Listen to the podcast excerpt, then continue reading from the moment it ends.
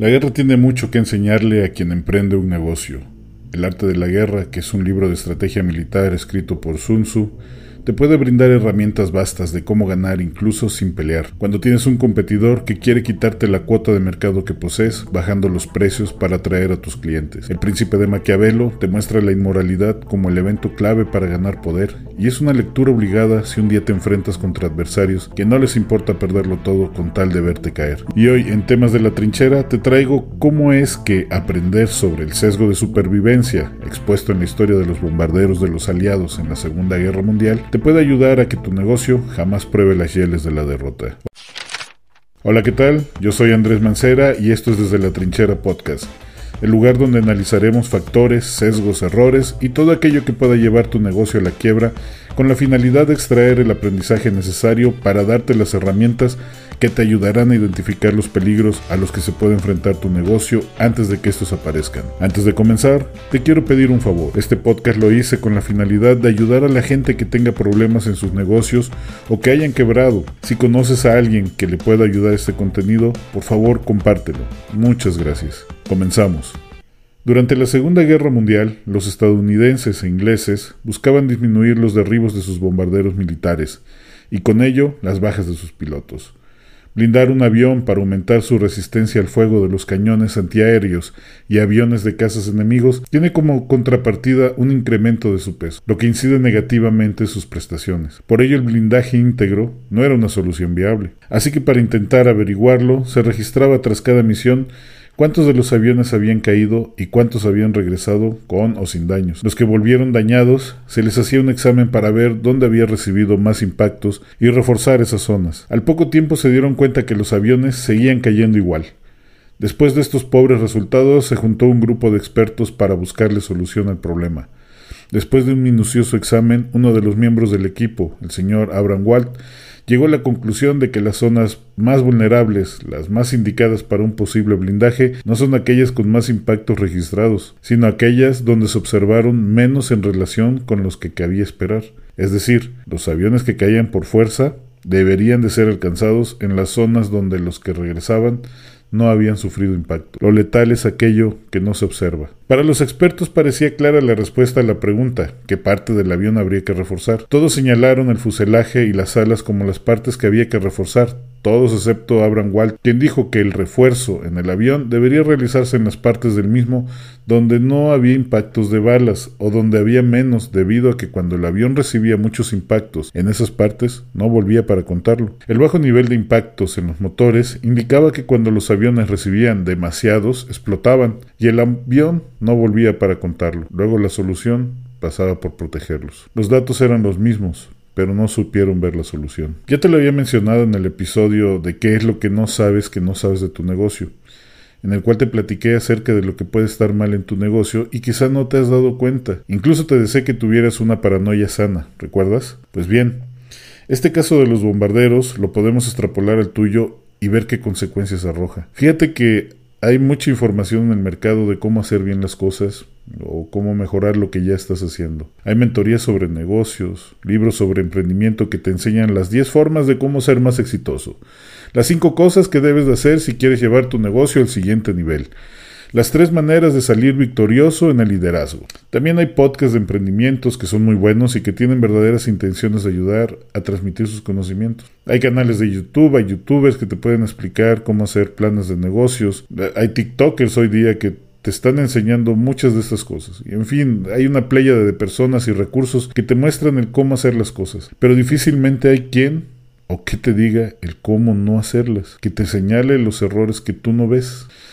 En la historia de los bombarderos, igual había un mapa de los disparos que había recibido los aviones que lograban llegar a buen término. Los disparos recibidos, los que podemos ver, son las cosas evidentes que tienes que mejorar en tu negocio y para los cuales ya hay bastante literatura. Es decir, o sea, te puedes topar con que sabes que tu administración es deficiente y para ello buscar un libro o puedes contratar a alguien para que te ayude a solventar este problema. Puede ser que tu problema provenga de una mala gestión de recursos económicos y, la tengas muy bien identificada y para esto pues te contratas un administrador.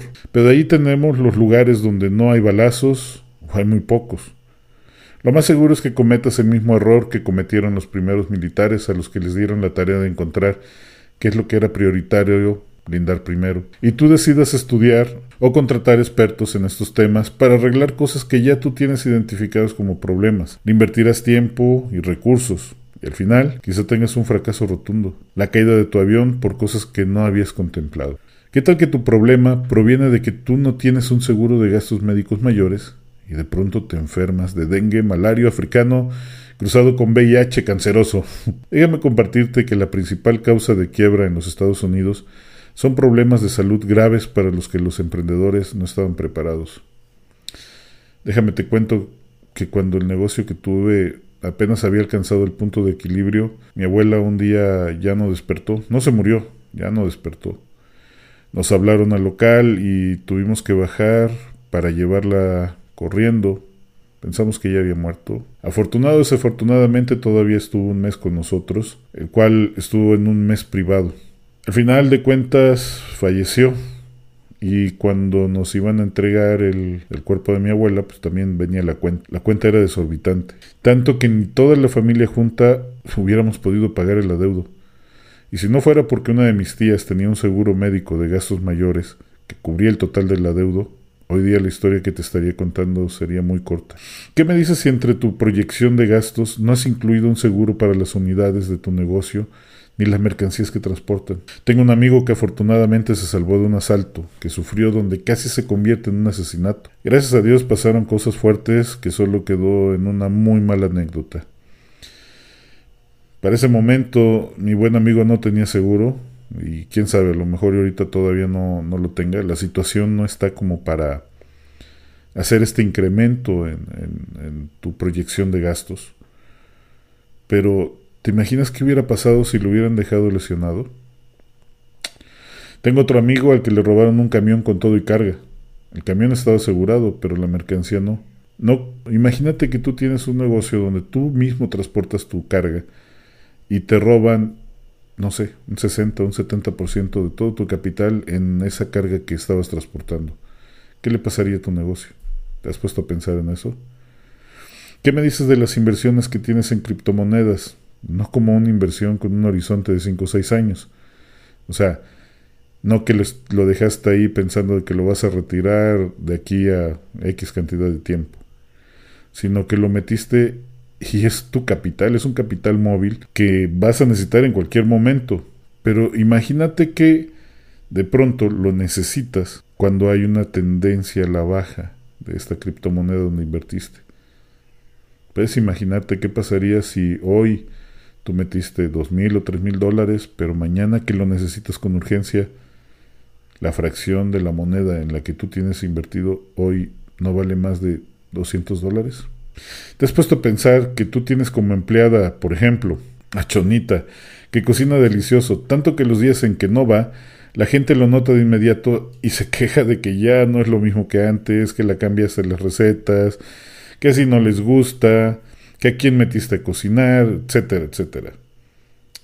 ¿Qué pasaría si Chonita un día decide irse y ya no regresar a tu negocio? ¿Qué tal si hablamos de tus proveedores?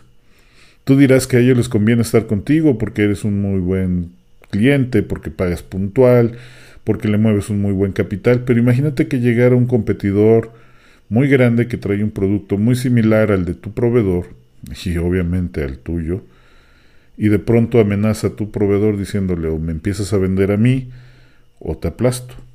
Eso pasa muy seguido. Imagínate que eso le sucede al proveedor que te surte a ti. ¿Qué pasaría contigo? ¿Te has puesto a pensar? Entonces, haciendo el análisis inverso que hizo el señor Waltz con los bombarderos, hagamos lo propio en nuestros negocios. Lo evidente es muy fácil blindarlo, pero lo que no puedes ver, lo que se mantiene ajeno a tu campo de entendimiento por lo general, es lo que termina derribando tu negocio.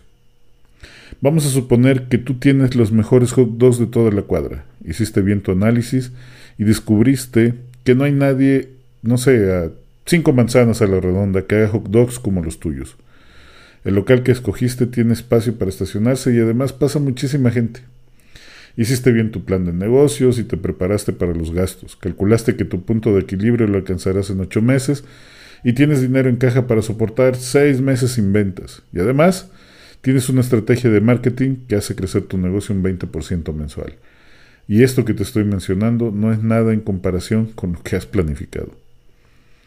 Todo va viento en popa en tu negocio, pero un día te cae una inspección de salubridad. No te preocupes porque les explicaste bien a todos de cómo se debía de higienizar la cocina, pero de pronto todo sale mal. Es un desastre. Y es tan grave que te ponen una multa que te lleva a la ruina. ¿Por qué derribaron tu avión si todo lo tenías bien planificado? ¿Por qué estaba sucia la cocina? ¿Supervisaste a tu personal?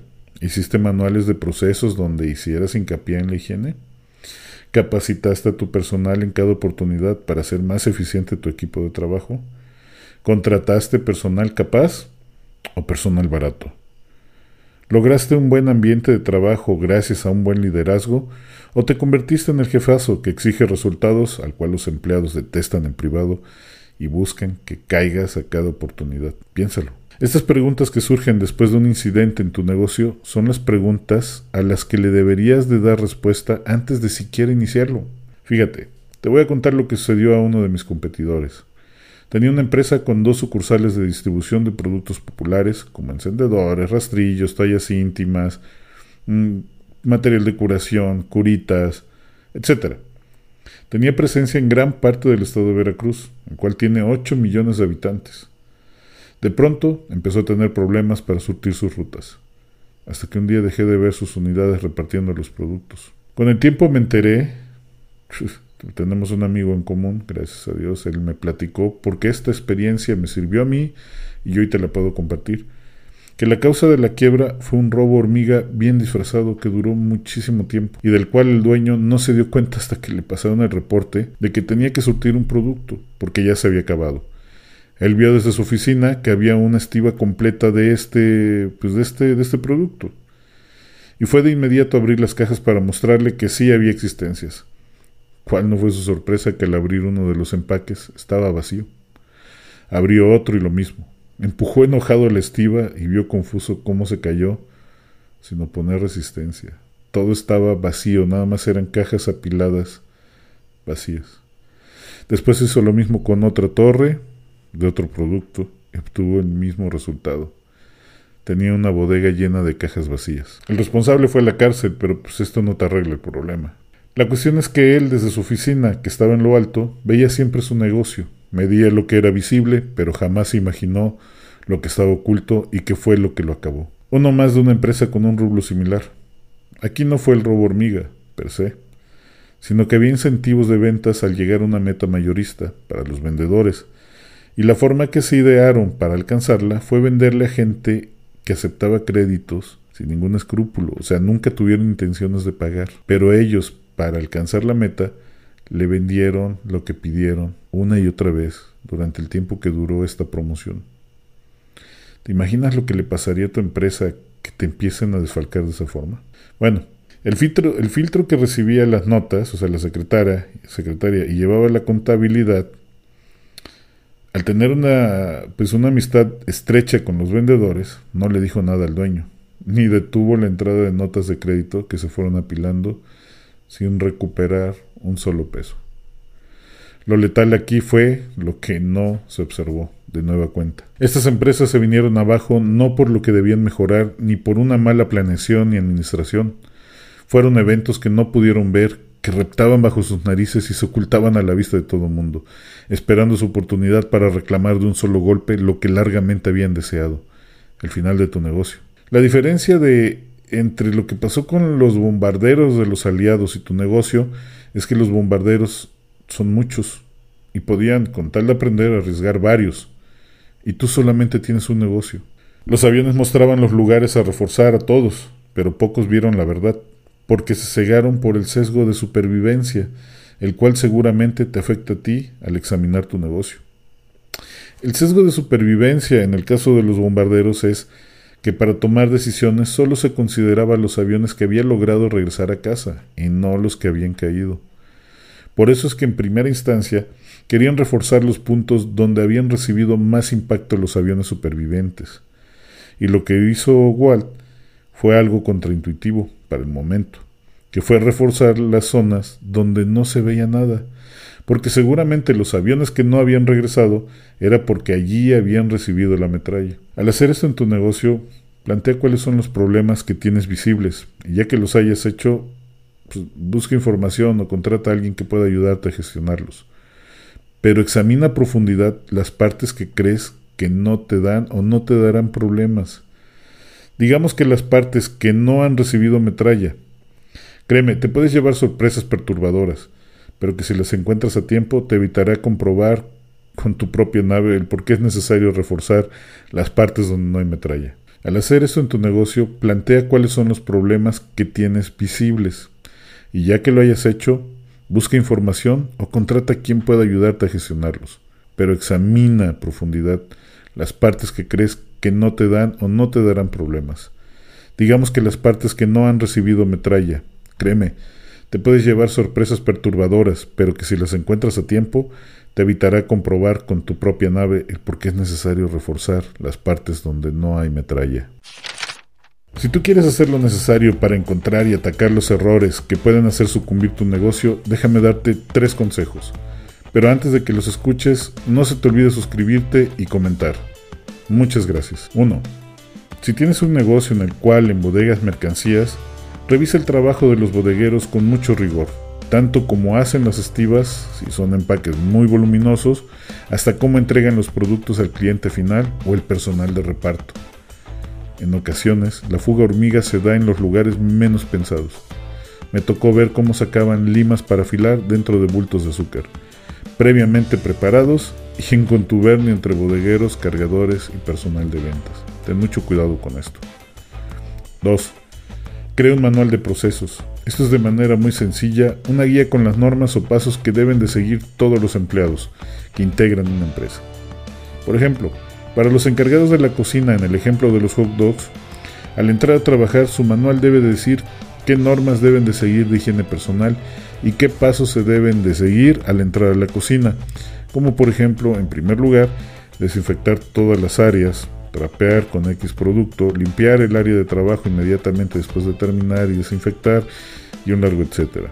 Esto te servirá tanto para evitar que te pase lo del ejemplo que di, como para que el personal nuevo que entre tenga la información por escrito de qué es lo que se espera de él, cómo debe de trabajar para evitarte los problemas que ya mencioné. 3. Un ambiente laboral agradable es esencial para maximizar el rendimiento de tus empleados. Sin embargo, un ambiente relajado en las normas establecidas puede dar lugar al libertinaje de los procesos y causarte problemas como el ejemplo que te puse donde la secretaria pasaba por alto notas de crédito incobrables. Sé muy riguroso con las normas y las sanciones que hayas establecido, aplicándolas inmediatamente que haya una falta para evitar que se repita nuevamente. Espero que estos consejos te hayan sido de mucha utilidad y te ayuden a salir de la trinchera.